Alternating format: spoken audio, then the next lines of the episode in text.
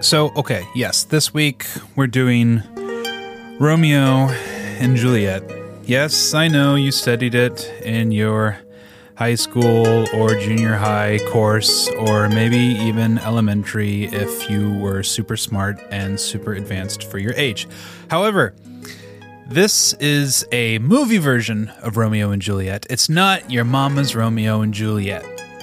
Well, it's probably it probably is your mama's Romeo and Juliet because it came out in 1968. So it's probably precisely your mama's Romeo and Juliet, but that doesn't mean you should ignore it. No, this doesn't have Leonardo DiCaprio, but it has someone who looks just like Zach Efron. So I implore you to take this one seriously. And it's got Olivia Hussey. She's fantastic and could probably make Zach Efron um, work for his lunch, if you know what I mean. So, Romeo and Juliet, you know the story, but do you know the movie? Well, you will after we explain it, tell you a story. So please enjoy. It's Franco Zeffirelli's Romeo Juliet.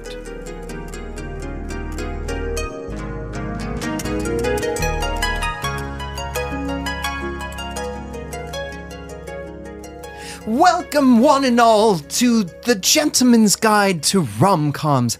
I, your humble servant, Kelly Song, am joined here with.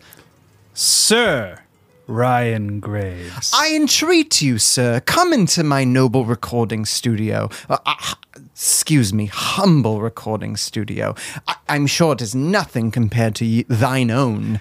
What tis be this witchcraft in which you capture my voice and project it into the aeons? Tis a gift from thy, the Lord.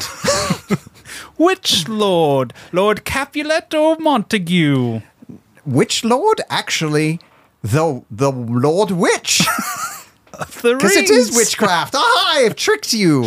Um, welcome, everybody, to the thing I already said. Uh, today, obviously, we are here to talk about Terminator. Yes, and the Terminator classic. Two, E. And Terminator 2. Terminator Three, Salvation. Genesis.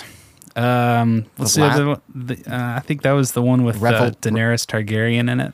Yeah, I She can't was- remember. She showed up Yeah. for a bit. But really, that's not why we're here. Did you have a game for me today? Mm, no, but I do have some trivia for you. Oh, lay it on me. Um, okay, Kelly. Uh, there is a person in this cast who has a beneficent legacy. Mm-hmm. Um, who is that person? Why is he important? And why am I bringing him up? It's Bruce Robinson as Benvolio. People, Why is he important? He's important because he directed one of our favorite movies of all time, With Nail and I. He's directed other stuff too, but it doesn't matter as much as With Nail and I. With Nail and I is great. I knew he was an actor. I had no idea he acted in this. It makes so much sense now.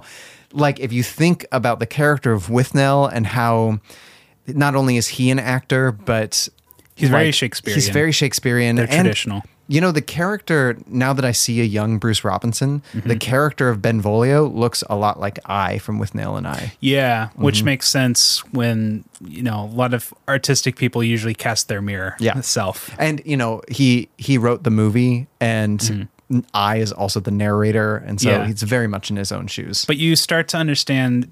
We're always going to champion the movie with Nell and I. We, we have an episode on it. now We you want- understand, audience. We want you to watch it, but it starts to make sense now that that movie has such a uh, rhythm and harmony to the dialog and that's why if you look it up, it's always on the top cult classics for comedies, and it's because of the dialogue um, primarily, and then all the other stuff that goes along with it. And it's because I think Bruce Robinson is trained and understands the the musicality of of what dialogue can be and. I really got that watching Franco Zeffirelli's production Romeo and Juliet. He got the actors Yeah. to deliver. Yes, they. I mean, the actors were spot on. The direction was spot on. The that, let's. Why don't we talk about the story and then we'll get into it. Oh, I don't know, tell you a story. Tell me a story, Turk. Let me tell you a story about love, D'Artagnan. I ask you about love, you probably quote me a sonnet. I'm not much more than an interpreter, and not very good at telling stories. That's the end. What do you mean that's the end? That's not. It's the beginning of something interesting. Listen, that's the end of that saga. The end. Um, All right, so you all know the story of Romeo and I, Juliet. fe- It's I fine. wish I knew the the preamble that it starts with. I wish I knew that by heart because I could. Just, I want to open with that, but I'm not going. to. Mm. Robin does. She was mouthing along with it the entire time. nice. Yeah. She still does. She still does. Did she need it for a production? She, I think, in one of her acting classes, um, they did maybe not the entirety, but a lot of um, Romeo and Juliet. Cool. Did you do it in? Um, did you do it in Doug's class? Um, no, we didn't do Romeo and Juliet in Doug's class. We um, in I feel high like s- Doug throws up at Romeo and Juliet. I don't know. Maybe Doug loves it. I think probably the college Shakespearean professor probably tries to stray away from it because they know in high school that you probably It's read been it. done to death in high school. yeah, yeah. Um, I and I think it's it's not a. s- It is one of I think the most beautifully dialogued scripts, but I also do think it is one of the least complicated scripts, and so Yeah. I yeah probably in college they don't really teach that one as much, but I was Romeo for the palm to palm scene. In class Mm. Yeah. with Cassie Lewis, um, and like e- every time I get to that scene, I'm just like, ah. But in this one, there was no fish tank, and I was like, why is there no fish tank? Well, when we did it, uh, was it? Uh, we did it in ninth grade, so high school for some, junior high for me. Yeah. Um, and I remember so vividly that my two friends just, just started dating that week. Uh huh. And we were all in the same English class, and we were doing Romeo and Juliet. And the teacher, at random, picked my guy friend to be Romeo and his brand new girlfriend to be Juliet. And they had a scene, and she was reading stage direction. The teacher was reading stage direction, and they were going through the lines, and it was very like junior high, like Yeah. like whatever. No one was really Sure. trying hard. And the teacher read the stage direction, and then they kiss. And then my friend kissed her, and it was her first kiss ever. That's a great first kiss. Like, I mean, I get how you wouldn't necessarily want that, but in retrospect, it's a great first kiss. Oh, but it made everyone in the classes month. It's like because we all knew what was going on with them. It was Hold amazing. on. I, I bet I know exactly what happened after the kiss. Can I can I take us back to that moment? Sure. Ooh. No, it was stunned silence. Oh, really? yeah, we were all really cool about it, but we were all like, "Be cool! It just happened."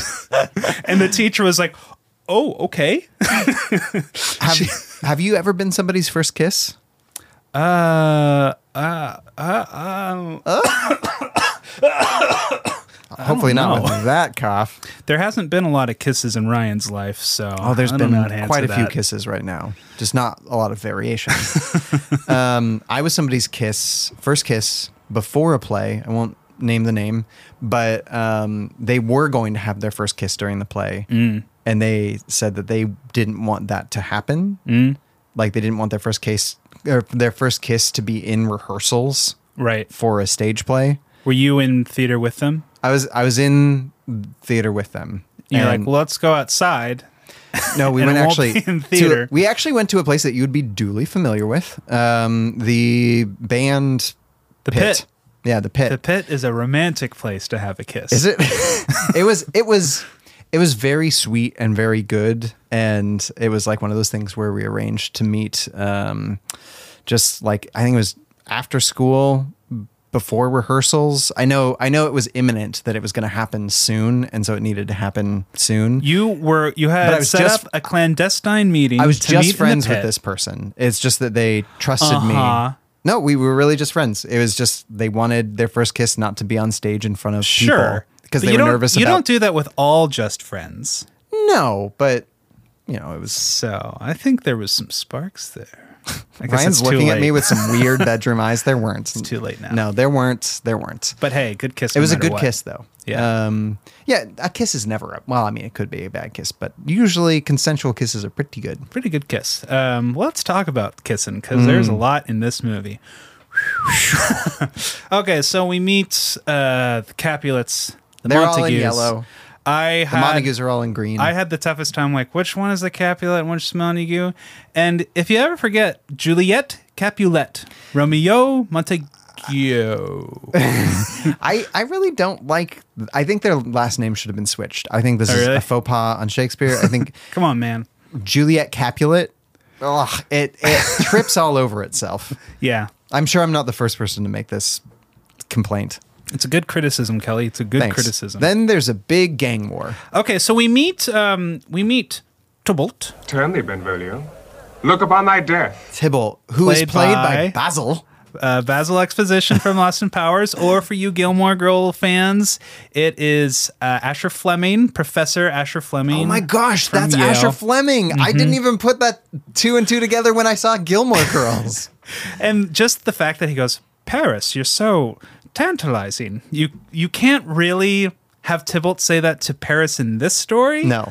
But the fact But the that fact that Michael there's a York Paris has there. mm. Paris's all over the place, amazing. Amazing. He's great in the role. He Yeah. like th- people are fighting, but then Tybalt shows up and he's like, "Oh, so you guys want to fight?" We're gonna fight. And Benvolio's like, "N- "No, no, no, No, no, no, no, no, no, no, no, no, guys, no, no, stop, stop, no, stop!" no, And he's no. like, "We're gonna fight." Do you? This is one of the only plays where I'm like, I have all the names memorized, but I always mix Benfolio, Tybalt, Mercutio. I always mix them around like a cocktail shaker. I'm like, I Okay. know who Romeo So, is, I know Juliet is. So Let's establish Tybalt- it for everybody. Tybalt is of House Capulet, Capulet. and Mercutio is of. He's associated with House Montague, but I don't think he's related to Romeo. He is he is not a Montague. He is in the house though. Yeah. Um, and Benvolio, I do believe, is a cousin, so he is a Montague.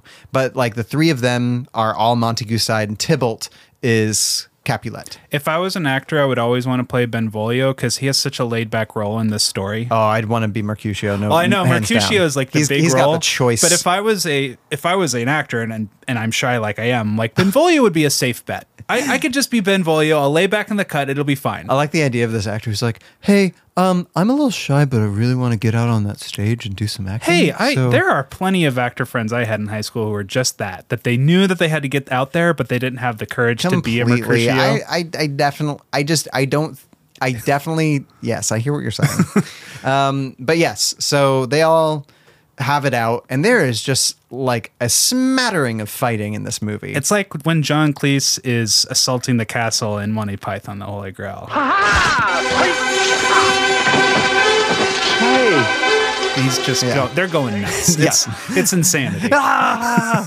and you know, there's ribald jests. There's, um, you know, a lot of chest puffing outs, Mm-hmm. and people are getting killed left and right. Cabbage carts are getting thrown everywhere. chickens are being thrown at them everything it's all it's all hell and it, it's just it's just an all out brawl. Mm-hmm. And who should stop it?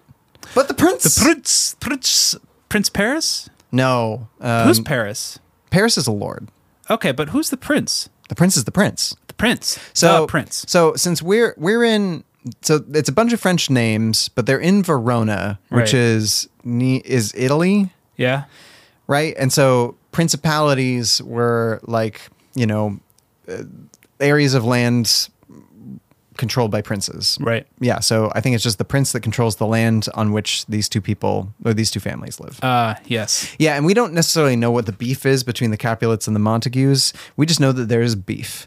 And i think uh lord capulet stole lord montague's m&ms once and he's never let it down and when he was in like fifth grade, yeah he's like Whatever the reason, I I can see why there that like this story doesn't necessarily get translated a lot of times into reasons for why two groups of people hate each other. Um, like you do have uh, West Side Story, where there is a small race element, yeah but I mean it's not a small race element, I guess, but it's it it doesn't it's not like one side is completely like innocent ever. Both Right. sides really just hate each other. Right. And like the whole point of it is like, why the hell are you hating each other right, now? Yeah, so like we meet Romeo who like stayed out of it and his parent like his parents are like, Benvolio, you seen Romeo? And Benvolio's like, it was cool. Romeo was hanging out in the gardens the whole time. He was and being mom was a like, total Oh, thank God. loser.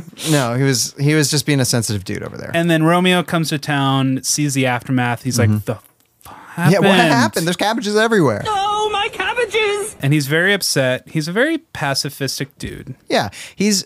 I mean, and Ro- not diehard, but He doesn't like the strife. Le- Leonard Whiting is Yeah. his name. He looks like Zach Efron's grandfather. Yeah. and in a good way. I think he In a great looks way. I think him and Olivia Hussey, who plays uh, Juliet, are Pitch perfect. yeah. I don't I don't know if you could cast this better at that time. Right. they're very good. Yeah.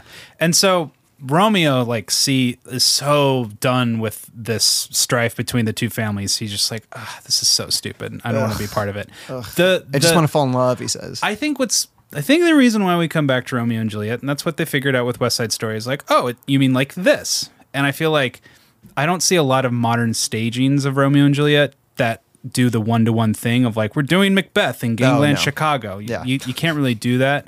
But I related so hard to the story and this main character who's done with all the divisiveness surrounding surrounding him him. Yeah. he's just like i hate it and that for me i was like i'm sick of political conservative versus liberal fox news cnbc blah blah blah i'm like i hate how we're fighting like uh, you go to family reunion it's just political fights it's arguments Mm-hmm. it's strife i'm sick of it i hate the division Yeah. Um, I think and and I think this movie captures that like disdain for conflict. Not saying all conflict is bad, but I think we are wearily worn right now Yeah. and very tired because conflict takes a toll And it's destructive. and it's taking a toll on well, co- not all conflict is destructive, but this, This kind one of is. conflict is, Yeah. very destructive. And I think Romeo is young, but in his youth is idealism.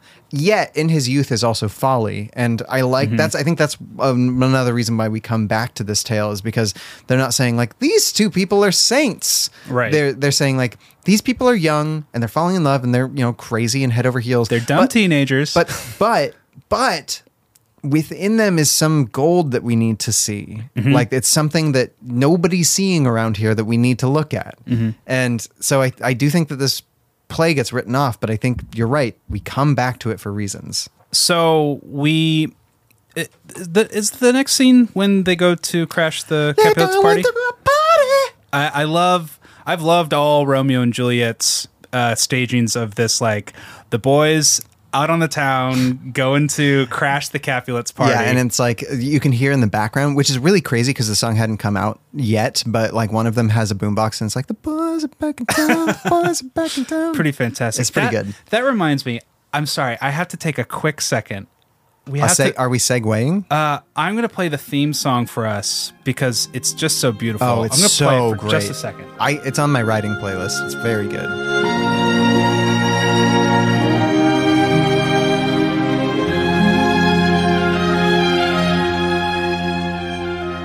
Yeah, it's Oh, so the theme is beautiful. so good. And uh, uh, we we don't get the theme yet though. Uh, well, uh, maybe a little bit. It starts to trickle in. Yeah. Romeo is hanging out with Mercutio, Benvolio, and the boys. And Mercutio, this is where we really get him for the first part. And he is just like drunk as a skunk, kind of on life. And he's he's having this existential crisis while he's l- also leading the boys and like Romeo's like I I had this dream man and it was about this girl and he's like whatever man Dreams You're- don't matter. Dreams don't matter. It's probably Mab. Let me tell you about Mab. They're like, who's Mab? And he's like, Queen of Air and Darkness. You don't know her, leader of the s- the she.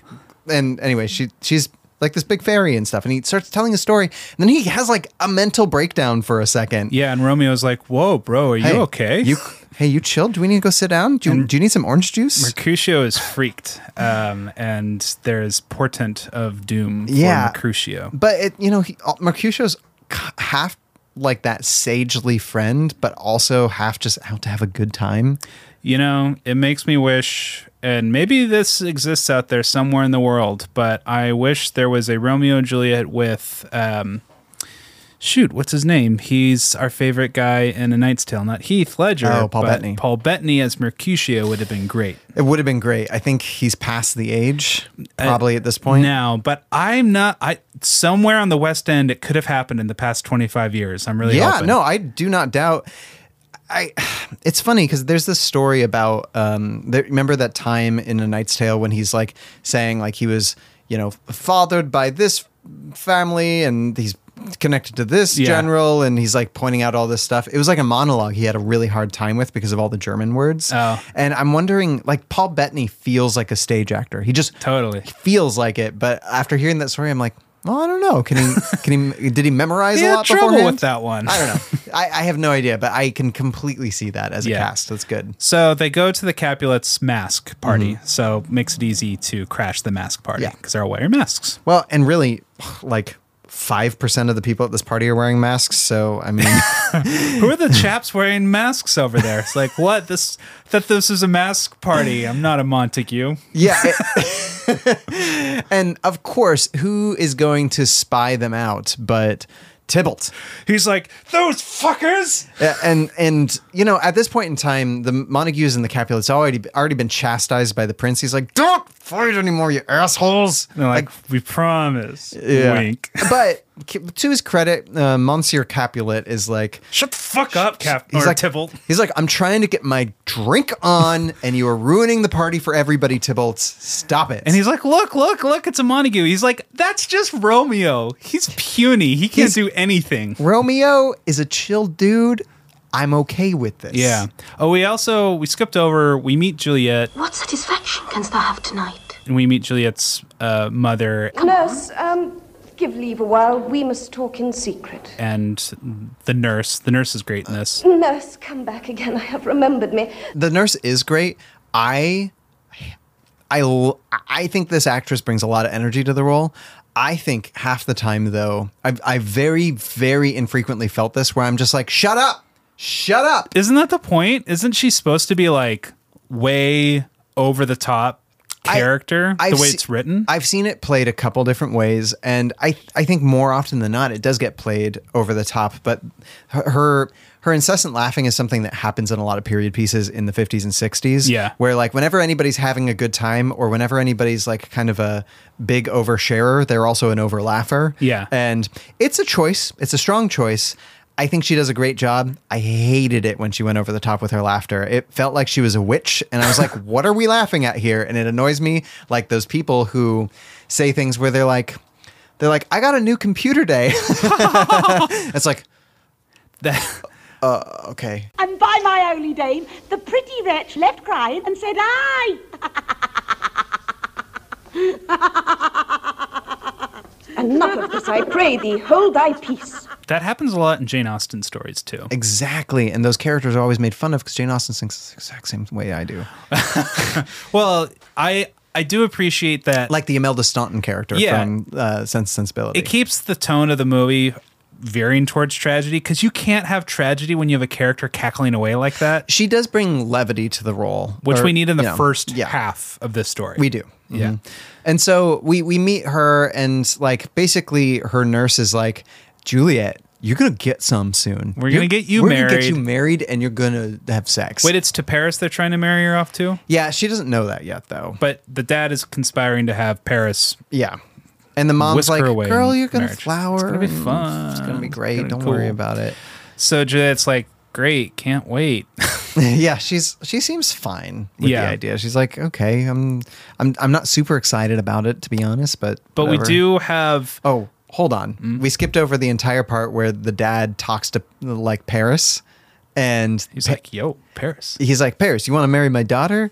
And uh, Paris is like, sure thing. And th- he's like, well, how about we wait until the dad's like, how about we wait a couple of seasons until she's 16? And Paris is like, lots of people like getting married at 14. Don't worry about it. and and I'm I'm like, okay, yeah, they're all going to die in like 16, 17 years anyway. So I totally get it, Paris. life is But short. Also gross, dude. Well, this I mean, that's it's hard to take a lot of this story. It's hard to judge the 1400s. It's it, because it's like look at this romance between these two very underage teenagers and look at them be sexy together. I'm like, I don't wanna. It's. I mean, it's. Yeah, it's definitely hard because. Um, It's O- Olivia- especially how Zeffirelli depicts Olivia Hussey. yeah, Olivia Hussey is 15, 16 in this, but he's also.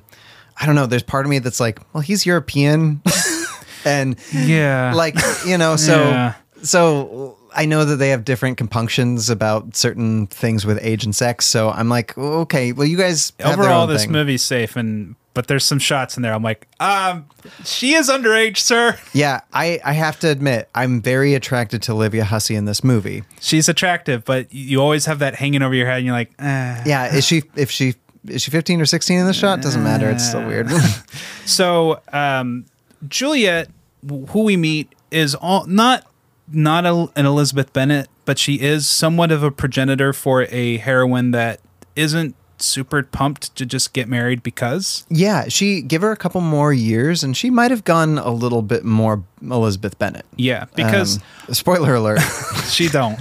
Uh, but Austin, you know, gets credited with really introducing, you know, romantic love to modern relationships. But Shakespeare was like, "Hey, let's have these characters fall in love and then get married." Actually, he was he was more like this. Hey, I'm a zombie, but I've come back to talk to you about this. Yes, um, like in our favorite story, Pride, Prejudice, Zombies, and that William Shakespeare. crazy William Shakespeare guy over there, who's been haunting the library of Mister Bennett. you will read. Don't forget about a winter's tale. Enough of this, I pray thee. Hold thy peace.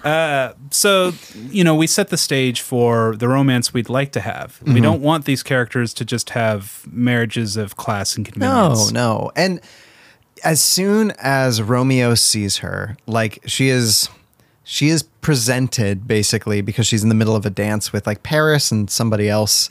And she just looks singular in Yeah. that room full of people. They casted this movie really well with all the extras and the side characters and Juliet. It's like there's something about her that screams unique. i can't remember all i remember from romeo plus juliet was a fishbowl Well, it's it's bigger than a fishbowl. It's it's, It's like a big fish it's a tank. tank. It's a big tank. that's how he sees her through the fish tank and they lock eyes and yeah, uh, and I think actually they do palm to palm on opposite sides. Oh, right, I right, think right. it's really well done. Yeah. personally, I, but we'll have to talk about that when we get there. Because the only thing I would change when he sees her for the first time, Mm-hmm. because the the the room that they're in feels like a movie set.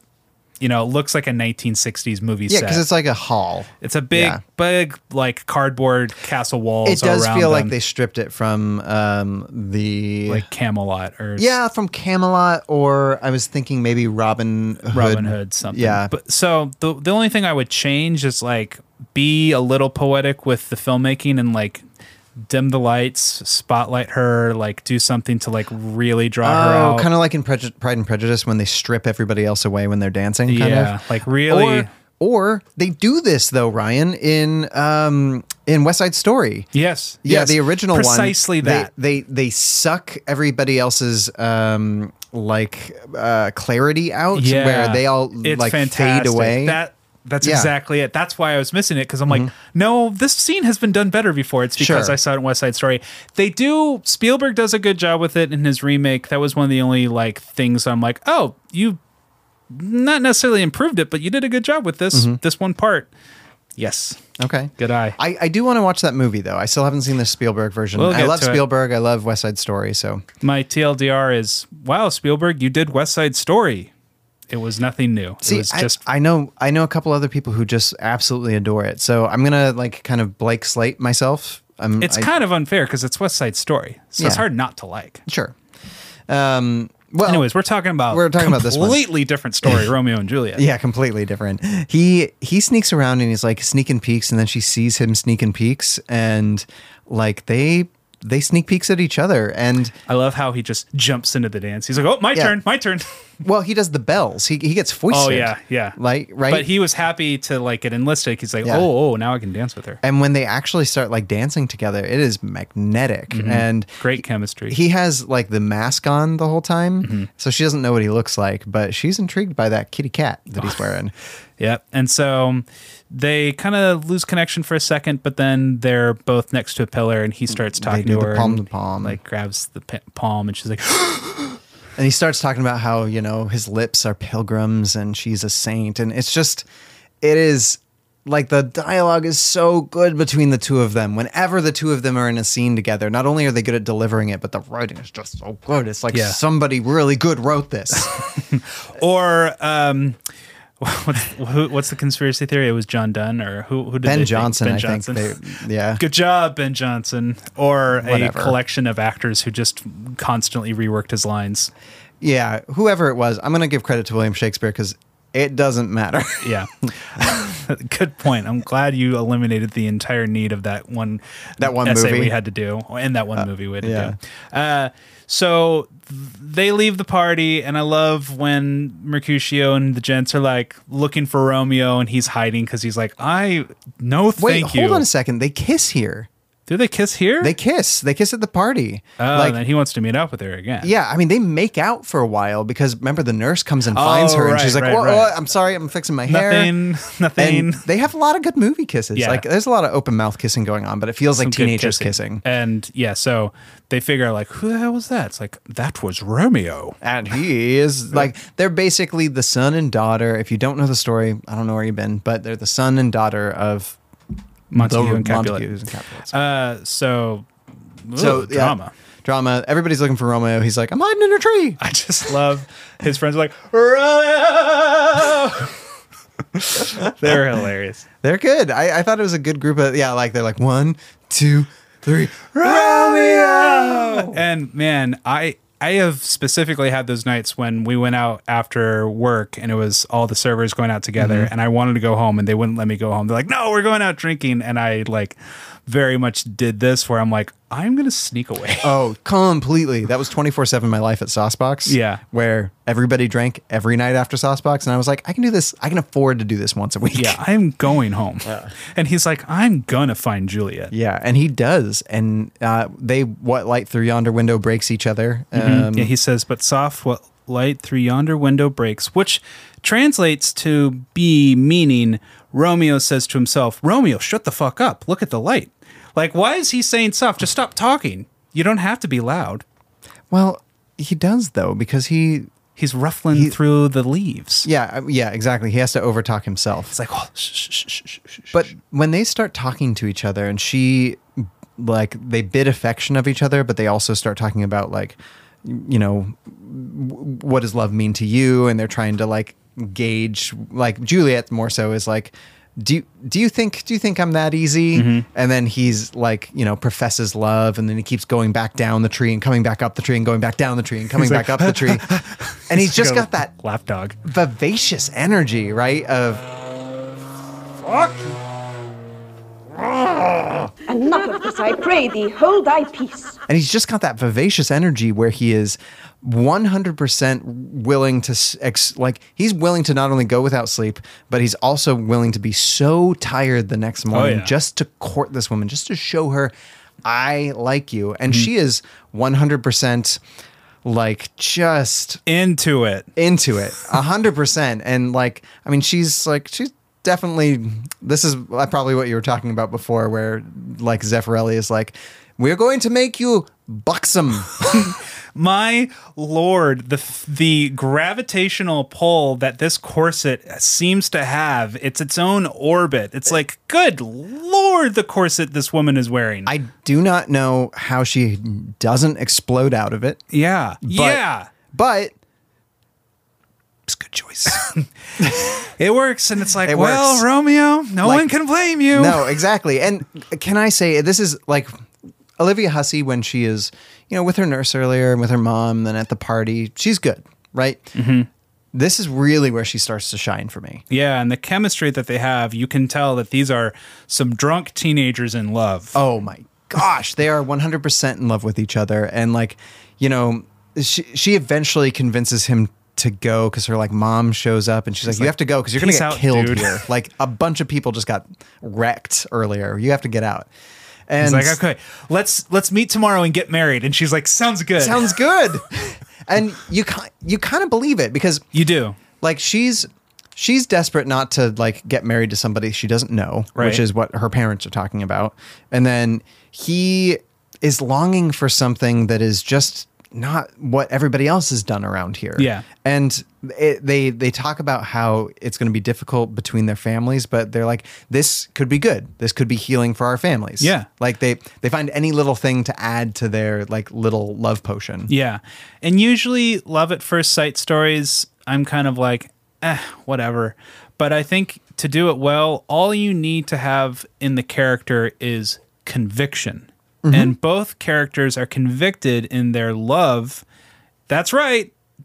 Only after a couple hours, their love for one another. I buy it. Yeah, I totally buy buy, it. it. I'm like, yeah, they need to get married tomorrow. and this is- i mean this is proto i think this is the this is the if we're going to talk about first like love at first sight this is the touchstone Yeah. right Yeah. so you know he goes to father lawrence and father lawrence is like you idiot like a month and a half ago you were in love with Rosalind. You were just dating Rosalind and you were complaining to me about her. What's the deal? He's like, Nay, not her. Forget what Whatever. betwixt me and her.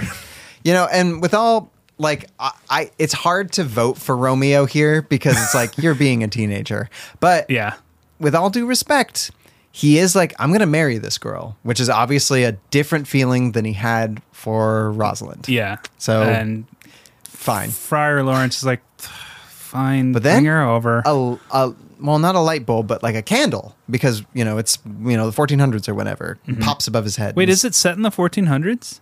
I mean, do you think it's set in like late 1500s, early 1600s Shakespeare time? I guess. Like, I mean, it don't could know be- what's- it could be what's any time in the getting the way century. of it. Yeah, because Yeah. there's not a lot of technology to be seen here. Yeah. Is, I mean, this is all, It's a small town in Verona. Could be any. Could be any time. Could be 1973. Maybe not then. yeah, maybe though. it totally could be. Um, I didn't see any sharks or jets running around though. Yeah. So, um, Friar Lawrence is like, I gotta, I mean, this is actually a great idea. He's like, I hate all the fighting too. Why don't I help them get married and it will heal the families? Mm-hmm. So he's all in. So they got a co conspirator. And then, He's like, come to confession. You got to clean your slate. yeah, yeah, you probably have sex or something on your on your plate, sir. And they Um, do, and they have a very nice confession together, which uh, is reminiscent of in West Side Story when they go to the church and have their. They have a confession together? They don't have a confession in West Side Story, but they do No, go to no. a church. Well, when Ro- Romeo What? and Juliet. Well, they go to see Friar Lawrence, and he's like, That's when "Sit they get down." married. I guess they get married No, too, but that's- he he very much has to clean their slate before they get married too. Uh, That doesn't happen. I heard I heard confession was something that he needed. Oh, okay, but we don't see this. We don't know, but but I know that their souls are clean because Friar Lawrence scrubbed it. Oh, yeah, sure, I'm sure. That's what reminded me in West Side Story where they have their not marriage marriage in the church. Totally. Um, the not marriage marriage. That's right. Um, so what happens next is basically she ropes ropes the nurse in, and the nurse is like, "I'll go find Romeo, and you know, you guys can talk, and I'll, I'll approve of him or disapprove or whatever." Yeah. And then she gets manhandled by all of Romeo's friends. Mercutio, stop being such a dick. yeah, that's true. But like, I feel like she throws it right back at him. She does. She's kind of game for the game Yeah. until she's not. She's like, I'll fuck you up, Mercutio. yeah, but she's also like r- ribald back at him. Like, there's Yeah. something about this nurse that can like hang. yeah, totally. but they're being total butt heads. Um, and then Romeo's like, Shh, "Stop, guys! I'm gonna, I'm gonna go back this way." And, And then Tybalt's like, Are you fucking up my nurse? well, yeah, well, because she he gets Tybalt's like, "Great, okay." No, no, not Tybalt, but uh, the nurse is like, "Great, I approve of you," and Romeo's like, "Great, I can't be wait to be away from you because you're a lot." Yeah. and uh, so she runs back and is like, "I approve. He's a great guy." And then the fight happens, right? Yeah. Mm, No, they get married. Then well, at at some point in all of this, there's a courtyard square. No, no, they get married first. That's really They're important. married before the nurse comes to them. Yes. Yeah. They're- well, what they're- did the nurse want? No, no, they're they're married before the fight. Yeah, but what did the nurse need from Romeo? I mean, the nurse needed to see when the two of she's the go-between. She needed to see when the two of them would meet next and what the plan was for them getting married. Yeah, so they get married, but Romeo's there at the fight. Yeah, so that happens right after they get married. Yeah, okay. They get married.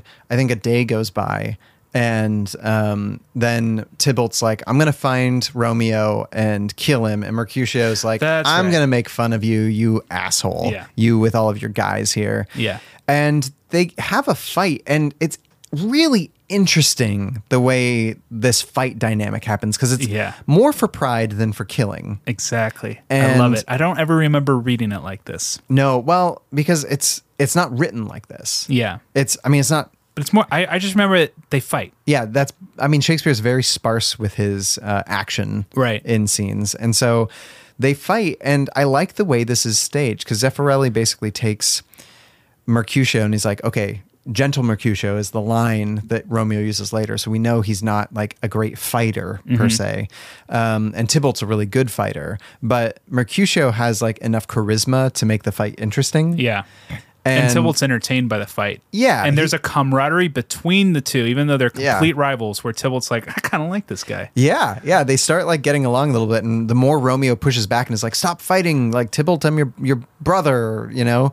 Um, Tybalt and Mercutio's like, the fuck is this yeah, guy? he's like, "Get out of here! We're gonna fight! We're fighting! Do you see this? We're Come on." fighting!" Yeah. And they're both like, yeah, come on, get out of here, Romeo. And so it's all fun and games. And the way Zeffirelli decides to take the line, like I, I was stabbed in your arms, Mm-hmm. or I I forget, I forget what the line from Mercutio is, is that Romeo tries to like separate them, and then Tybalt accidentally stabs Mercutio, which makes it all the more tragic. And Yeah. I think it's a good choice. Yeah. And because Mercutio tries to laugh it off, but then it's a real, it's he- a real wound. He dies. Yeah. And Romeo's like, Come! Very much so. He turns directly into William Shakespeare or William Shatner. So- "Con!" and he goes to Tybalt and goes, Con! Enough of this, I pray thee, hold thy peace. And then Tybalt's like, What? From hell's heart, I stab at thee. It all Hey, it fits works, together. Uh, and they have an epic fight. It's great. And we Mm-hmm. It's- see Romeo, who has usually been a pacifist, he's like, I'm done being a pacifist. Right. And he fights, and you can tell he's better than Mercutio at fighting, but still not as good as Tybalt, but he's got rage on his side. Yeah. And he, through a, a, I think, a really well choreographed fight scene Yeah. where you just have like the whole gang of guys circling around them very actively while they're fighting. Yeah. And like they all are separated by colors. And so you know who they are. I don't know. It's just really well done. And then Tybalt gets stabbed. And it's tragic because, like, this could have been avoided. The, both of your deaths could have been avoided. Right. And like and Romeo sees that. He's like why did I do this? Why did I let my rage or my emotions Yeah. like determine what I did? Yeah, Cuz I and could have so- just let it go and then I could have married like that would have been the pathway. He lets it go and he marries um Juliet and and they like I can just see the way it works out where he goes up to you know, the Capulet's house. And he's like, I'm willing to forgive like this debt, this transgression against my friend if our houses become one and you approve of this marriage. Yeah. or something like That's that. how it would have worked in real life, but this Right. is theater. Well, no, I mean, I don't necessarily know in real life because revenge is a real feeling, Yeah. like like that that drive, that but this rage. is such a harmonic story it's so Hmm. we have these characters on this side these characters on this side this character kills that character that char- character kills this character this character loves this character and it's very you couldn't put it in a more perfect like bow No, you know no, it's really good, and like it's it's exemplified by when they bring the bodies to the prince, and each one is like, "Do something about this prince." He's like, "You idiots!" yeah the fuck you brought me this what is and this Mrs. Capulet is all like, "You need to Kill Romeo." Uh, She's like, "Romeo must be killed," and I'm like, "Romeo must, die? die and i'm like so that's where that comes from And he's like, "No, he's banished. his life is forfeit if he comes in here so just tell him never Tell come him not back to come back." Which is like, I feel like this prince dispenses good justice. He's like, Mm-hmm. "This guy took, you know, he's avenging a death. Not cool, but." It seems like we're pretty much equal as long as he is punished in a way. Yeah, and so for him not to be here anymore works for me. Where's he gonna go? He's got nothing else to do, no connections. He Yeah. might as well be dead. Yeah. Well, maybe not might as well. Be Well, dead, but, but close enough. yeah, Um, it's a banishment is a good justice in classic stories. There nothing beats a good banishment. Well, yeah, because just think about how much more dangerous the world is. Like, let's say you get banished from Portland, you're like, okay, I'll go to a new city.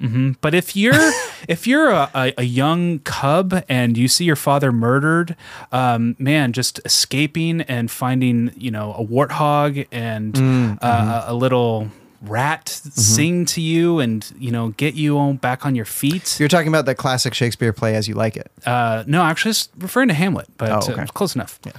Uh, so Romeo flies. He, Yeah. he gets out of there. Um, and he is distraught. Yeah. like he goes to the to the priest and he's like, priest. I did the bad thing. I priest is stabbed a like, guy. yeah, you did. like I don't know what to do with At you. one point, he's like crying so much that the priest just smacks him, and he's like, "Shut up, Romeo." And but you know, Juliet on the other side is like, "Okay, I married this guy. We haven't even consummated the marriage, seemingly. Killed my cousin. Not great. Not great. um, not a good thing to start it off with." And the nurse is like, "You should hate Romeo," and it's like. Nurse, you're the cause of all this. Why don't you slow your freaking roll here? Yeah. You loved Romeo five seconds ago. So they go and hide in the church of. They go hide in sanctuary. Um, they bone. Um, Mm-hmm. Well, we- no, he they they bone at the Capulets' place because he, that's why he has to leave. Oh, um, like. He, like the priest is basically like, it's okay, I'll get you to your lady, and Yeah. they get to the lady, and they like, there's this great scene where like they're both very naked, and I remember watching this movie in junior high, Uh-huh. and the scene came on, Mm-hmm. and the guffaws that happened here. well, because there's lots of butts. Yeah. At one point in time, Juliet says that she doesn't like the moon because it's inconstant, but she sure seemed to be liking his moon. Uh, So anyway, sh- they they say goodbye, but they're like, "We'll figure out a way to be together. Don't worry about it." Yeah. And you know, he goes down the tree again. He's like, "I'm not coming back up this time. I I'm very tired. Yeah. I didn't get a lot of sleep." so he goes away, and Friar Lawrence is like, ah, light bulb. yeah. She comes to see him, and and he's like, "I'll poison you." And it's really interestingly shot because like he's very high up in the frame and she's very low, and they're shooting through all the chemicals. Yeah, and, And I- she's like, okay. I want to say his concoction that he's making, it's pretty great that it works as well as it does because he doesn't measure. He just like pours a little bit of something and a little bit of something. He's not putting it in measuring cups or Yeah. anything. He's just like a little bit of this, a little bit of that. Drink this. little bit of this. You'll be technically dead for 24 hours.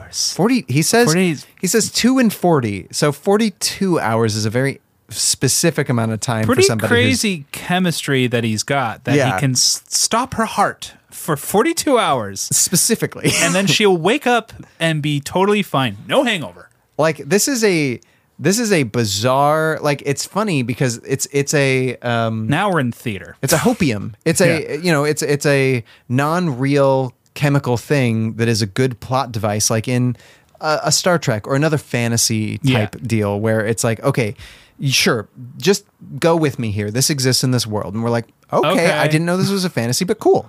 Yeah, so she takes the poison, she dies, quote unquote. The family discovers her. There's a funeral. Oh, there's a big fight between her and her dad before this, where he's like, "You're gonna marry Paris," She's like, I'm going to drink this poison instead. actually. And then I think the best, some of the best acting that Olivia Hussey does is when um, she tells her nurse, she's like, "Okay, I'll marry Paris then," Hmm. and she just like the nurse is so happy, and Olivia Hussey is like, "Don't you dare be happy for me!" Yeah. like she is just like Fantastic livid. stuff. Uh, so she dies, has her funeral, goes to the crypt, the tomb. It's a beautiful scene. Mm-hmm. They throw a bunch of flowers on her, and she's like, "Ah, ah." Yeah. get off. Uh, and it's not Benvolio. Benvolio. It's Benvolio's Balthazar. friend, Balthazar.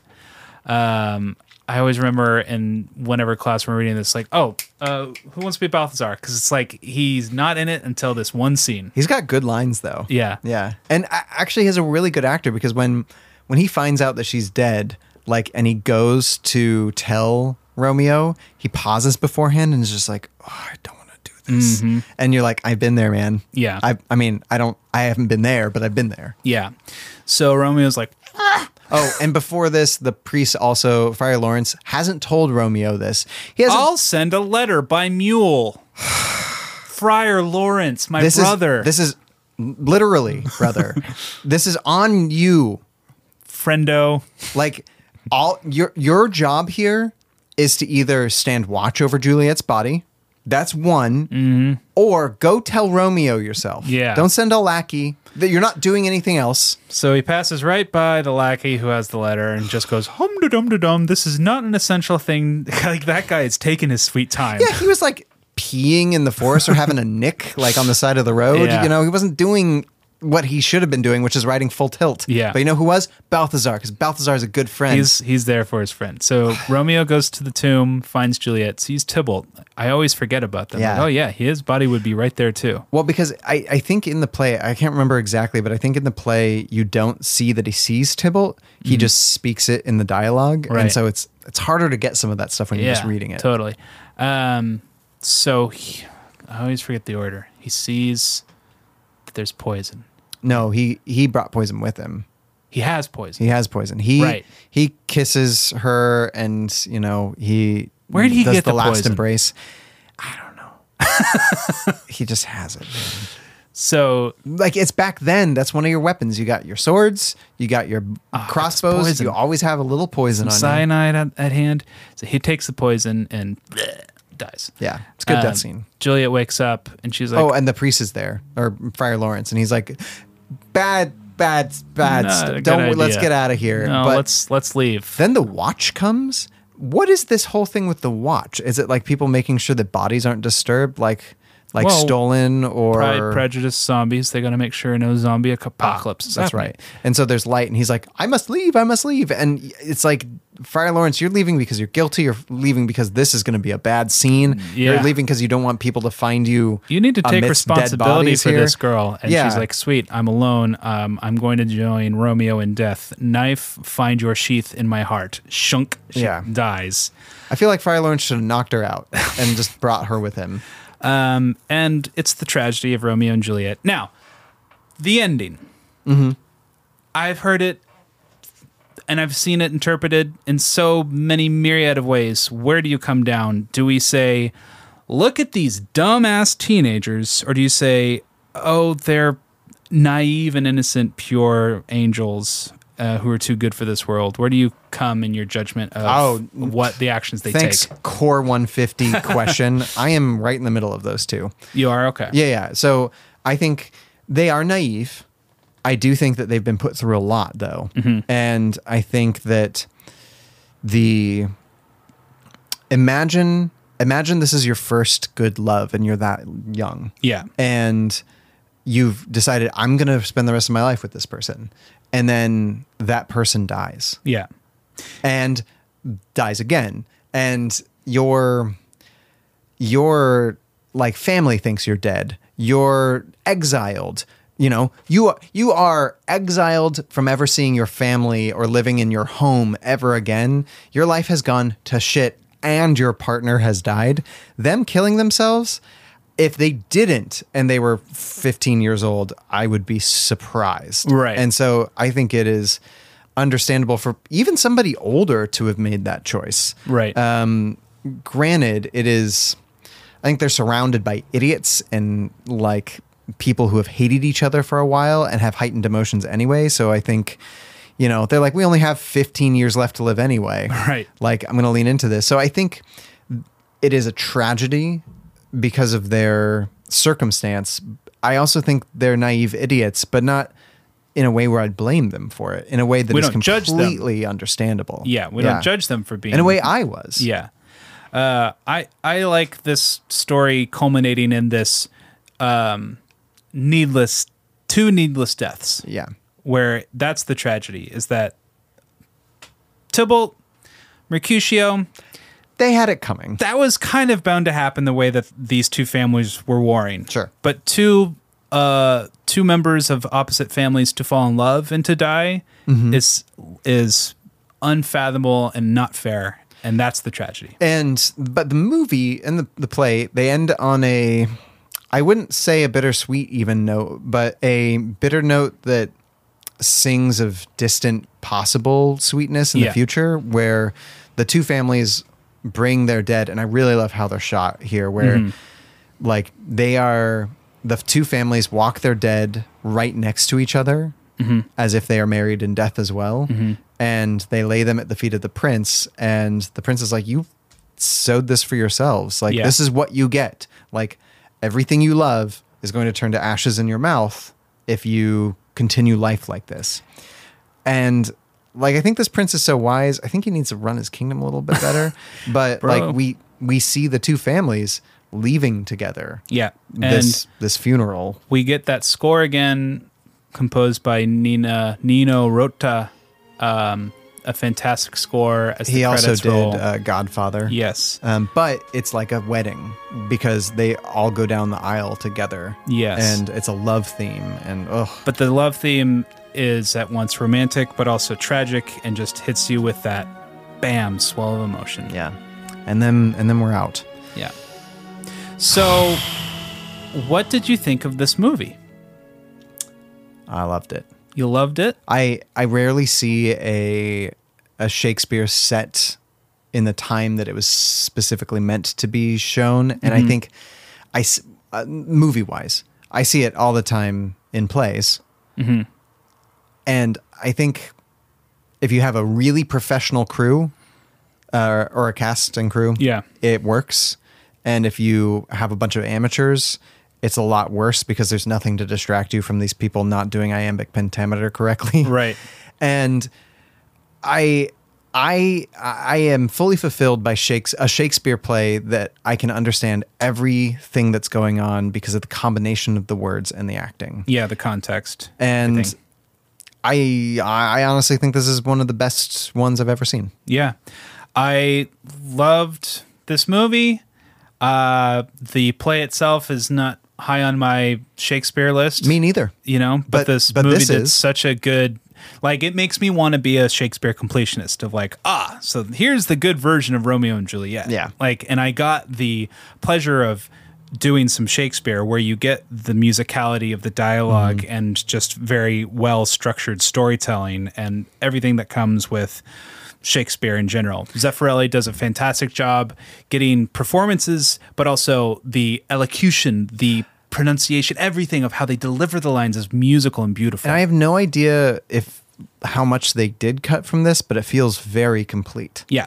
Like like I'm sure that there were some lines cut out, but but if so, it was nothing important was cut. Like the abridged version of this was Yeah. barely abridged. That's how you always feel when you read Shakespeare. You always encounter scenes where it's like, we don't need this, do we? like Yeah. scenes that are almost always deleted for movies. They, movies have to delete a lot of scenes always. yeah, in any adaptation, not just Yeah. Shakespeare. Yeah. Yeah. And this felt economical. I will say the last 20 minutes did drag a little because I'm just like, die already. like, because I'm just kind of waiting for it. And it's so well known. It's like there's nothing left to do but for them to go through the motions of the death scene. And Mm-hmm. Well- he has to go tell Romeo, I'm like, get to the tomb, Romeo, Well, hurry up. This is a 1960s movie, and I honestly I think it needed to drag a little bit because it is so well known. yeah. where I don't know about you, but every single time I see Romeo and Juliet, I'm like, is this the one where the director's going to say no? No, I say no. W- One or both of them are going to live. because i- it's like when you when you watch a movie you've seen a million times and you're waiting for something to happen. You're like, please don't happen, please don't happen, please don't happen. I know you're going to happen, please don't Yeah. happen. And then it does. And like the lead up, the build to that gives me more of that feeling. I would really love to see a movie where somebody bastardizes this play. It would, I mean, I don't think you should do that to any other Shakespeare play, but I would love to see this one bastardized just with letting them live at the end and how crazy that would be. Um, how many people would be mad about that? You know what I mean? I there are some adaptations that go so south of the the original material that it's totally earned. Like Warm Bodies is Romeo and Juliet, and I don't. It goes into really weird places because it's between a zombie and not zombie. So Yeah, there is but I mean- that, but there's not a traditional one that's doing this. There is a new movie coming out called Rosaline, which is the story of Romeo and Juliet as told through Romeo's ex girlfriend. So maybe they'll go go crazy with it. Oh, maybe. Um, the uh, well, okay. If, uh, you know, if we think about um, West Side Story, she doesn't die. Right? He dies. He dies, but she doesn't. Right. Right? I think. God, why can't I remember the ending of this now? We'll have to revisit it. But I think you're right. No, I think I think she I think he dies. I think he accidentally gets shot. He gets he gets stabbed. No, he stabs. This is right Uh, during the during the the tussle. He stabs and then he gets shot in the end scene. Yeah. Um, and She gets walked home. She gets walked home. yeah, interesting. Okay, so they there you go. There you go. There's your subversive film. All right, so, out of five, Um, I'm gonna give it a good four and a half out of five, and I the whole half star is because of that song. That's what really pushes it over the edge for me. That's what made me really enjoy this movie. Oh, so you, it would have been a 4 Mm-hmm. Otherwise, oh, I'm giving it a solid four out of five, and almost a five. Okay. I, I, I don't know what's holding me back, but um, Maybe it, there's a little bit outdatedness to the whole thing. yeah, yeah, just because it's a little old, maybe. Yeah, and that's no one's fault in particular. It's Um, No. just it, it could do with some updating. Don't tell me about Romeo plus Juliet. That's not an update of what this movie's doing. No, That's a different it's a thing different entirely. Thing. That is a Baz Luhrmann, And that's thing. okay. That is Boz Lerman's Romeo and Juliet. yeah, and I think Boz Lerman would be okay with the way, and he is okay with it. That's how he how he presented it. The movie's not called Romeo plus Juliet. It's Boz Lerman's Romeo plus Juliet. and specifically, it's plus Juliet Yeah, because It's it was different. the early 2000s or late 90s. yeah. It was n- yeah, it was nineties.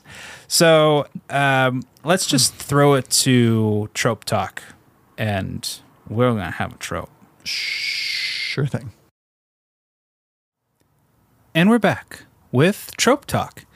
It's like soap talk because we are now, Kelly, in the realm of the soap opera. Oh, are we? Tragedy, romance, heartache, heartbreak, Heartbreak. soap opera territory. Doesn't Totally. mean bad, just means we're in a place of heightened emotions. Totally. But we're not talking about soap operas today. What are we No, talking no. about? Mm. We're talking about tragedy and intermingling tragedy with, With romance, romance. because this is not a romantic comedy. no, it's not. Um, what other movies have we seen that have mingled tragedy with romance?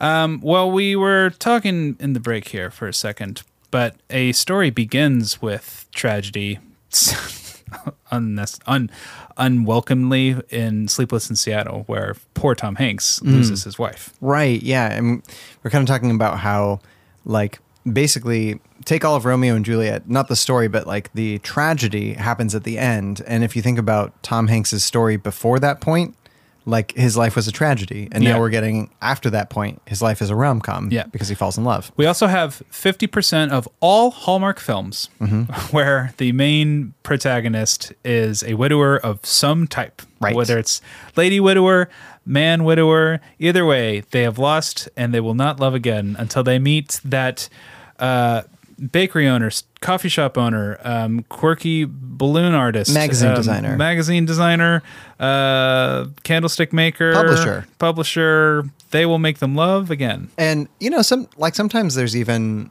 something like like if we look at the story of lion king which is very loosely based around hamlet Mm-hmm. um, the tragedy comes with the death of a father Yeah. right and then it's healed at the end not only by him retaking the kingdom but like it's through his love of nala that he even finds like a pathway towards yeah, that. because like Simba, rafiki's what like nails the coffin or the nail in the coffin but yeah, yeah But Simba is heartbroken because he lost his father, and we see him. I can't believe we're taking Lion King this seriously, but he's Hmm. like, "I'm chilling with my bros, Timon and Pumbaa. Yeah, it's no big deal. Mm-hmm. fine." But when he reconnects with Nala, then something's awoken in him, and it's helped along fantastically when Elton John is there. Oh, for sure. Like if he wasn't in the background singing, I don't even know if the love would have worked, but it does. Yeah. So Can I ask you? Yeah. Did that song ever make you feel funny?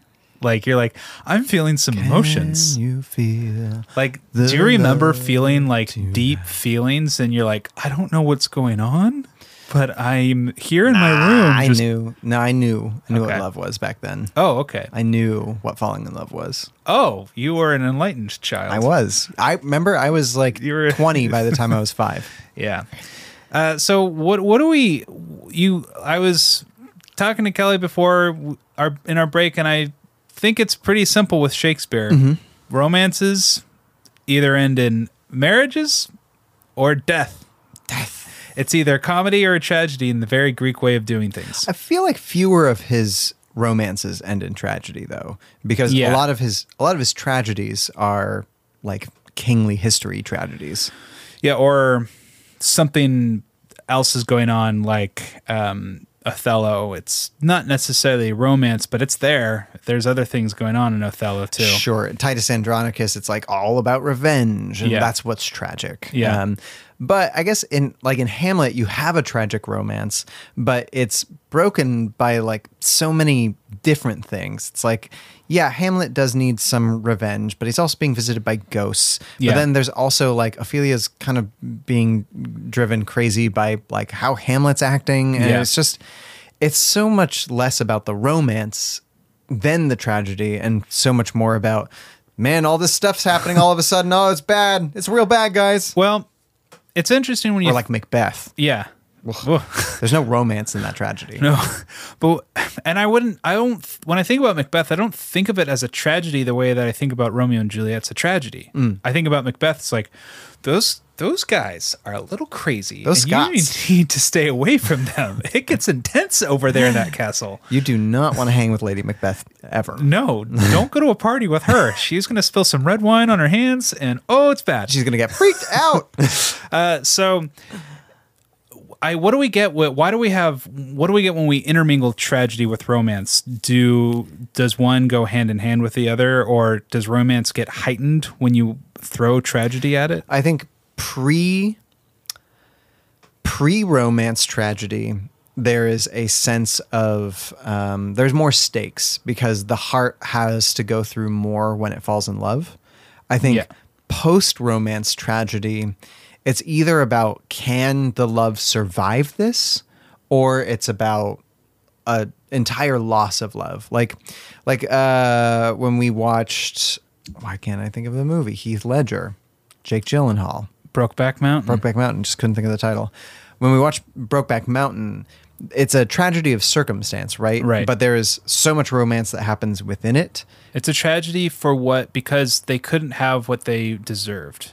They Right. couldn't it couldn't it wasn't possible. It wasn't possible, or if if it if it at all was possible, there was like a complete change of life and personhood that would have also made them not who they were Right. integrally. Like they couldn't be themselves and love each other and continue being who they wanted to be besides that. Because Heath Ledger had no future if he moved to San Francisco. No, 'cause they It- it- mentioned that at one point in it- time in it the movie. Never never gonna happen. it wasn't gonna it wasn't gonna happen and the the tragedy mixed with the romance just i don't know it's so hard for me to want to go back to those movies Right. because it's not saying keep going like i i know this week was hard and i know like maybe you were in love part of it but then you like let's say you had a fight with your significant or you got fired from your job what Brokeback Mountain illustrates is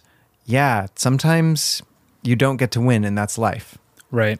And th- this movie is is like that too. It's so- like sometimes love doesn't conquer all, and that's life. But it's mainly like that because there are people who hate each other. Like this has a very strong moral compass that it's like these people unreasonably hate each other, thus bad things happen. Yeah. Um, and you know, in Brokeback Mountain, it's like people are bad and evil and homophobic. Thus, bad things happen to these people. Yeah. and so it's it's usually like an outside force that is keeping love at bay. And I think that's mainly what the goal of the rom trage is. Is Mm-hmm. like, look at all the good that could possibly happen, but this exists. Yeah. Isn't that a shame? Yeah, c- you leave the story going, it's not fair.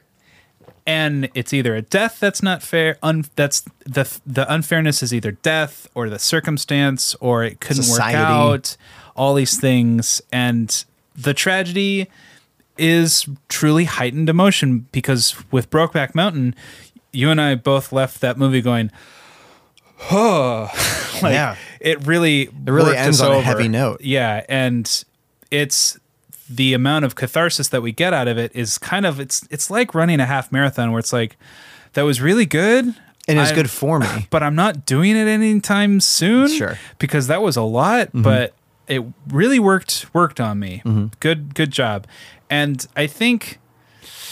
I'm not going to say a blank statement like tragedies are more effective than dramas, but in a way, they are more potent than just straight dramas can They're more be. heightened Yeah. because y- you actually go through i mean pardon the sexualness of this but like the climax is you come to fruition Mm-hmm. Yeah. whereas in drama it's usually like it comes up to the point where you lose but you don't. And so there's this like, oh, okay, well, Yeah. we can come back down from that. Because looking back at our previous movies, like a really satisfying romantic drama is an affair to remember, and it's got a lot of levity in there. But the Mm. But dra- there's some tragedy too. there's a little bit of tragedy, but it's still spoiler alert doesn't end tragically. Uh, yeah, a tragedy must end tragically. Yeah. So, but that is similar to Brokeback, where you you're put through the ringer, but it's definitively a drama where it's like, "Who I'm safe." Mm-hmm. Like, Y- you could do it again tomorrow. You know, it's it's just a good run. the you know uh, one movie that I think is really close to being a tragedy that we did is She's Got to Have It.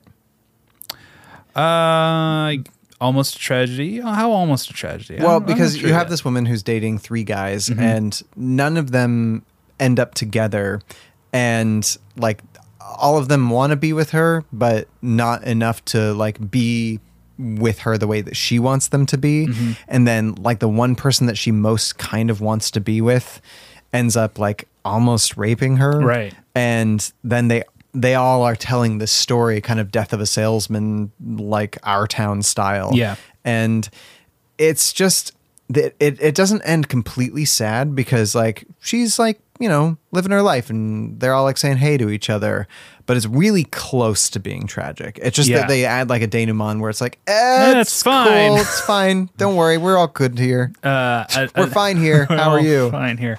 Uh, a really another great example of a tragic romance is Titanic. Uh, Mm. It's tragedy all over the place, and like I said on that episode, it's way too much for me. I can't handle all of this tragicness. It's but very it's much tragic more of- tragicness. i feel like more than a tr- tragedy it's very much like romeo and juliet where romeo and juliet is a romance film Mm-hmm. until the end yeah, and then it's a tragedy, Yeah. right? I think Titanic is a romance adventure film until the end. Then it's when tragic, he dies. yeah. Because if he lives, it like all the death would have been sad, but it would have been the adventure that they were on right. and lived past. But- Absolutely. But, since he doesn't, she does, and like we get to see the end of her life as being not a bad thing, and so the tragedy of that is lessened. But when he dies, it's really fucking sad yeah, and you know we're still left with that note but again she ends up back there like imagine if this movie ended up where we're in the afterlife and romeo is living with juliet on this like hillside in verona afterlife or something like that that really lessens the hurt of the tragedy right. And the whole thing about Romeo and Juliet is that they're young. That they had their lives ahead of themselves. They could have had an epic romance that is Mm-hmm. what we all dream about having and I don't know about you, but I'm currently living the, the life that I've always wanted to have a loving family that I have, and you have a loving family too. And Mm-hmm. it's like, it's not fair that these two people couldn't have what we have in our life, what we're currently enjoying. yeah and they would have had manses like big houses to live at and They would have swords had like I- I- beautiful children and beautiful love. I want everything I have, but plus those things. Yeah. Yeah. And so that is when the story works, is when we're like feeling that actual aspect of tragedy, that it's not a Right. cheat where it's like, and we're like, we're feeling like it was cut off from us, where it's like, we're feeling this nuanceness to I, it. I do think tragedy works a lot less when they're like, um, like your main character has gone through a bunch of struggle and then dies. And then the movie's like, and what was all that for? And that's what the movie's trying to tell you. Like there's one of Philip Seymour Hoffman's last, last movies was like him trying to solve this mystery and trying to keep this thing from happening. And he's great in it, but he dies at the end, and it's like they kind of achieve their goal, but it's just like, well, that's life, man. People die, and he died, and yeah, rough. and it's like, who cares? Yes, I know. I live this all the time. Yeah. It's not. It is not what is going to keep the human race going so that we can get better. Right. But with Romeo and Juliet or Brokeback Mountain or Titanic, we got to be in this love story for just a little while and we are grieving that the love couldn't be forever, but we are having the very bittersweet feeling of there was a love though.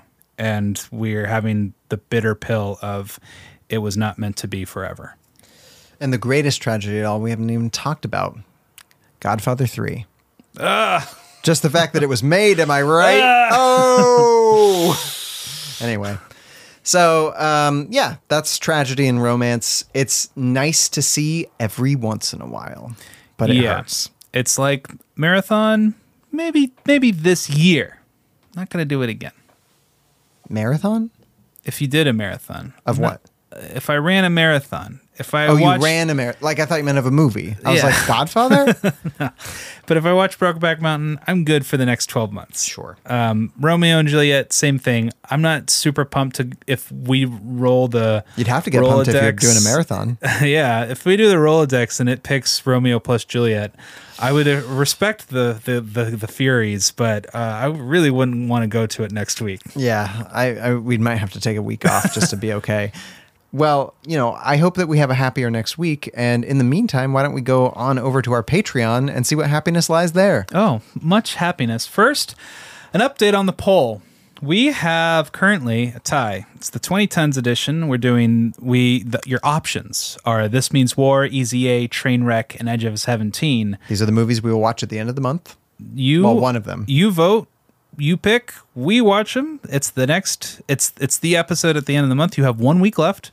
Um, so there's a tie between Easy A and Trainwreck. We're happy to do both, but what if I'm not. I, I want to watch one this time.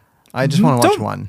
Don't make us do both. Don't make us do both. Make us do one. pick pick, Pick one. one. Come together. Just pick one. Come together. Mo- Capulets, Montagues. Just come pick together. one. Pick one. So sign up for that Patreon. It's only two dollars and fifty cents a month to pick one. Um, that's less than a cup of coffee these days. Thanks, inflation. So And we, oh my gosh, like, have you bought groceries recently? I It's bought a rough out latte the there. other day. Small latte. Five seventy five.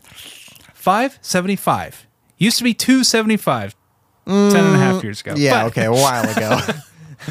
but I mean, I I bought a cup of coffee today, just a cuppa, Yeah. and I remember when we first moved to Portland, and you go to coffee time or something. It was two bucks. no buck fifty. Oh god. Oh, those were the days. man. and hey, I don't mind things getting more expensive. I get why it happens. I mean, I hate it, but I get why it happens. People need to make more money. They have to keep up with inflation.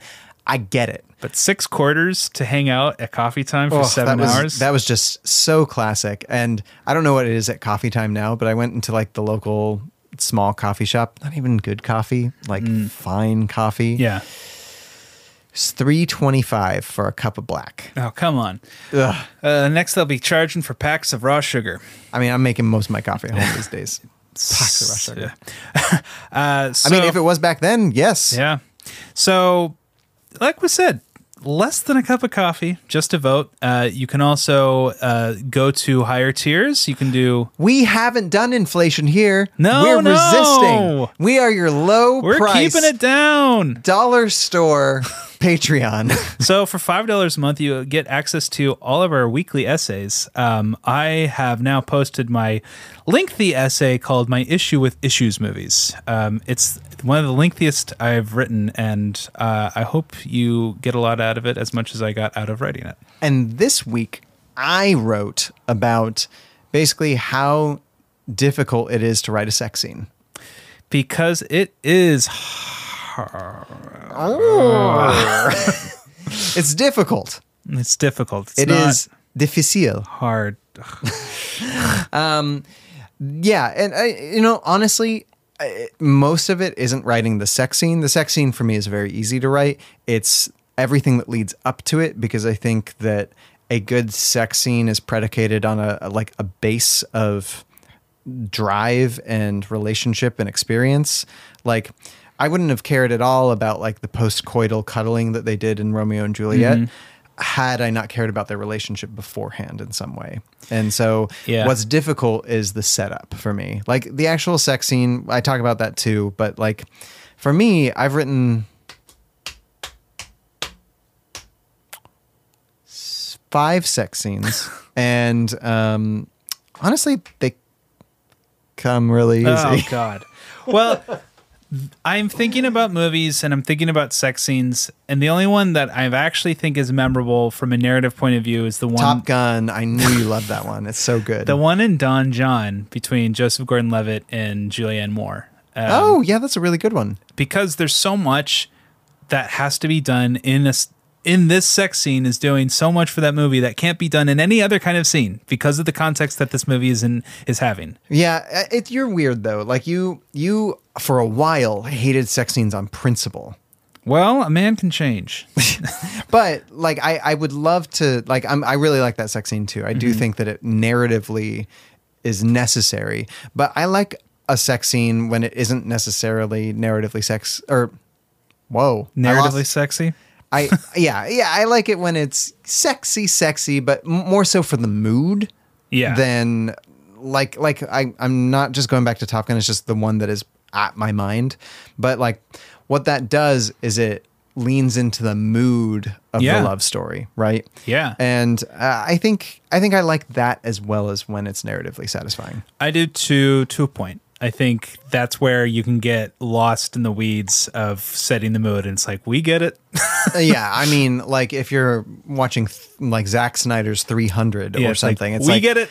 yeah, okay. This has gone on for six minutes now, dude. Yeah. So, um, and then for ten dollars a month, you get access to the polls, the essays, and our bonus episodes. We have episodes on ranging from Miyazaki to the Gilmore Girls, To Die recaps, Hard. to Die Hard, to this month Speed. Okay, Rang, do you want to give the people just a little bit of like a, a taste of what you felt about Speed? Um, The, Speed. the movie, not the drug.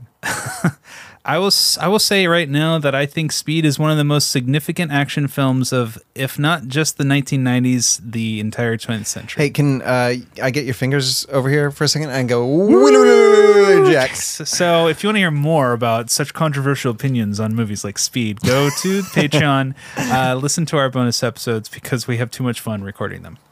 And that's going to bring us right on to Ryan's next topic. Give me a Golden Sword Award! A blessing from the Lord. God be praised.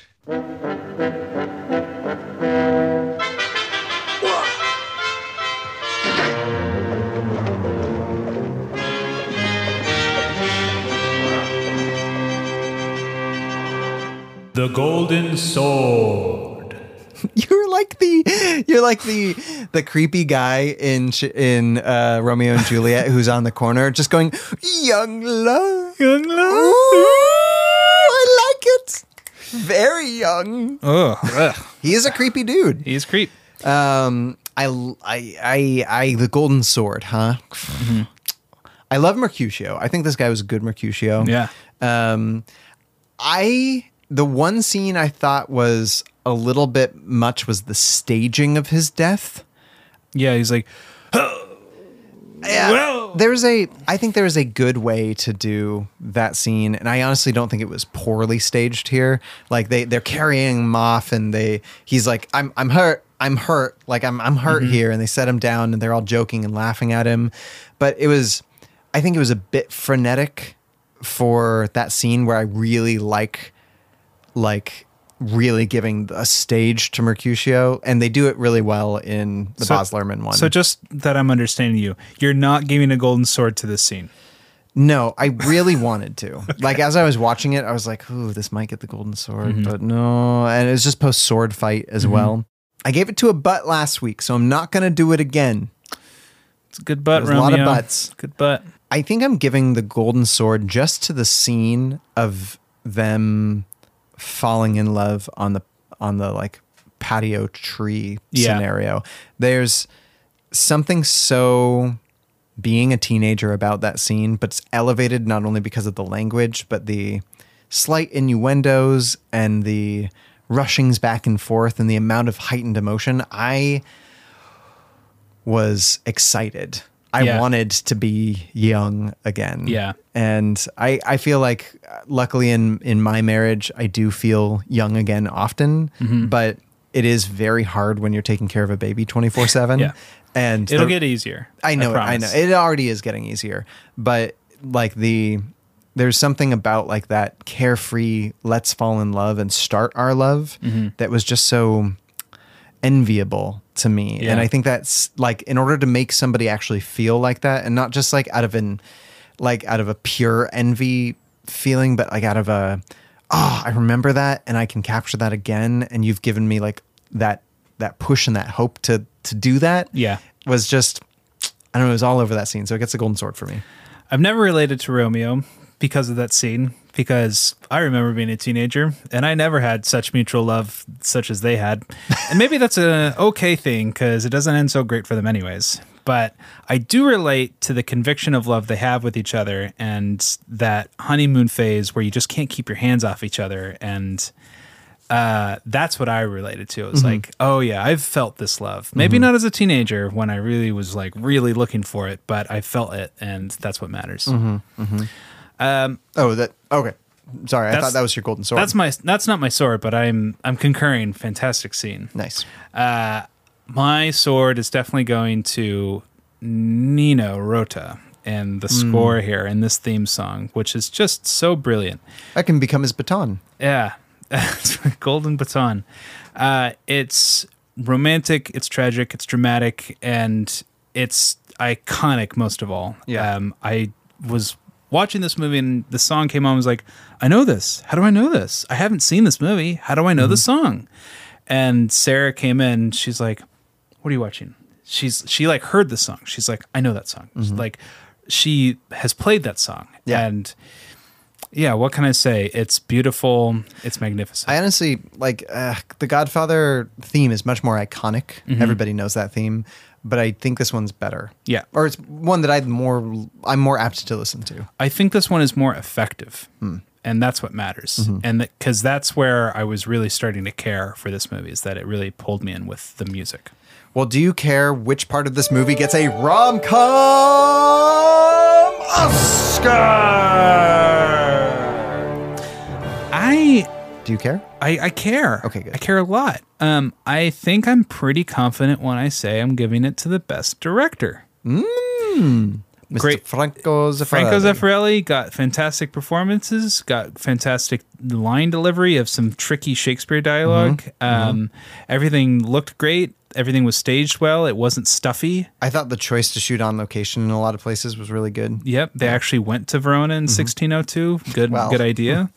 Um, just and you know it did but there were it felt like it was shot in a city uh, not, Yeah. not the interiors but but his camera was lithe and nimble, Mm-hmm. and you know nothing. can- especially for the time yeah, and nothing could kill Shakespeare faster than just s- stiff direction. yeah don't don't make the movie feel like a stage Yeah, Yeah. and it was very cinematic, cinematic most of the time. So best director. great great great great i'm gonna give this best actress Mm. olivia hussey i was impressed not only with the scene i was talking about with um the with the nurse um every- Hello, nurse. Hello, nurse. Uh, But also everything she did with Romeo, I think the um, was really affecting when she sees Romeo being dead, Mm-hmm. and she just becomes like a ghost. And like there's this scene where where um, she's given the poison by um, Friar Lawrence, and he is like, "Can you do this?" She's like, "Here, here, give it to me." Here.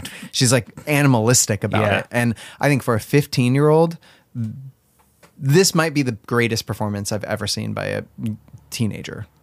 I I would mostly agree. I think there's some uh, luck also just to be had that this is one of the most perfect pairings of an actress at an age and a role perfect for that actress at that Mm-hmm. age. Like it was the stars truly aligned. Hey, So um, I wonder if she was nominated for any awards for this. um, those dicks. What? So she was not nominated for an Oscar or a BAFTA, but they did nominate Pat Haywood as Best Supporting Actress. Don't tell me that's the nurse. Maybe. Haywood, the nurse. The nurse, your favorite character, was nominated for a BAFTA, favorite and Olivia character. Hussey wasn't. That is so there you crazy. go. That is absolutely insane. Enough of this, I pray thee. Hold thy peace. Uh, I'm sorry. I, well, this won though a couple of Oscars, right? Yes, so it won. Probably cinematography, I would guess. It won cinematography and costume design. Mm. I would think so with the wonder bra that Olivia Hussey is wearing through it. Yeah, I would think so. Also nominated for best picture, best director. So there you go. Okay. Um, well, Kelly, just tell me straight up, who would you fall in love with? Are there any circumstances in which uh, the two of you might be more than just good friends? The truth of it is, I Loved you from the first second I met you. But mostly I hate the way I don't hate you. Not even close. Not even a little bit. Not even at all. You have bewitched me, body and soul, and I love, and love, and love you. I know.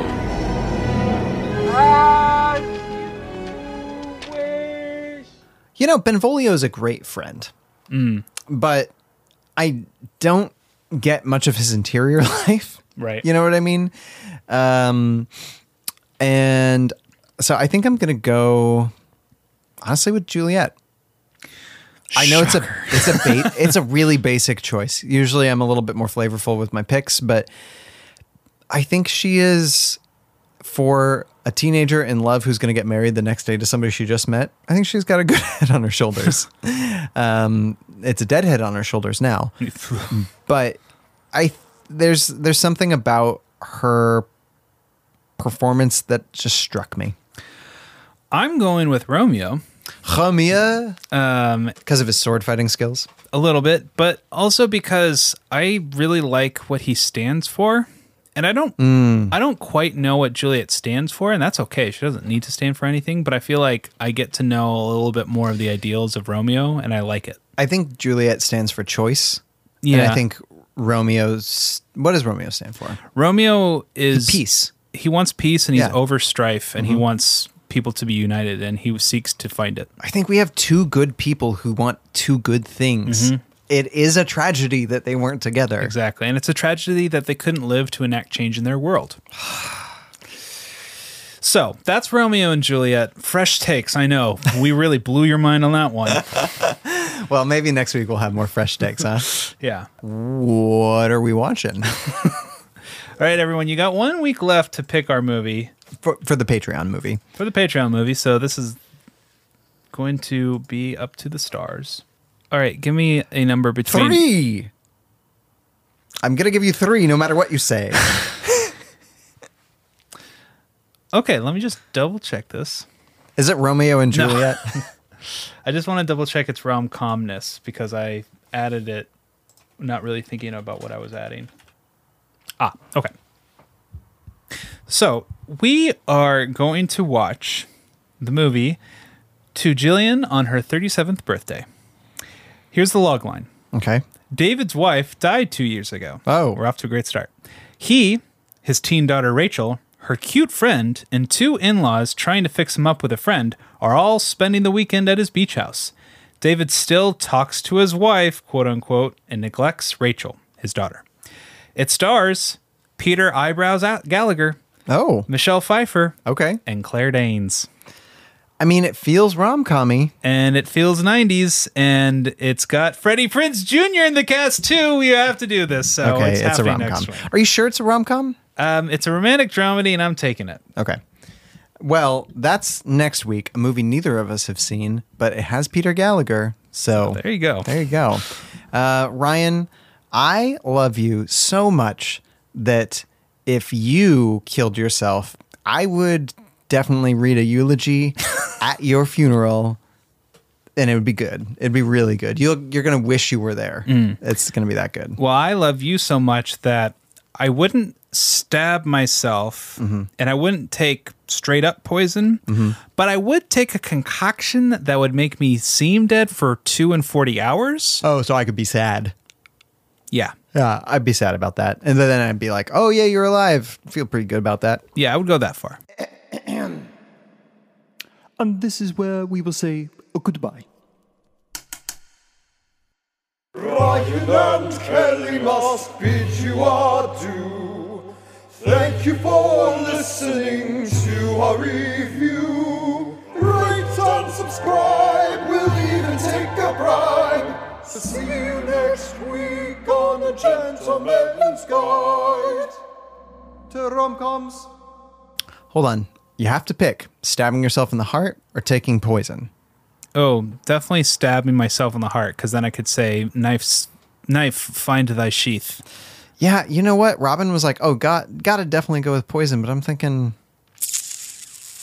I mean, right in the heart. Just stop it right at the source. It's Yeah. over quick. yeah, I mean, I'd want to pull out, you know. If I was going to stick it in the sheath, I'd want to pull out. Yeah. because that way I'd be out faster. Yeah, you, you seem like the pullout king. I love you.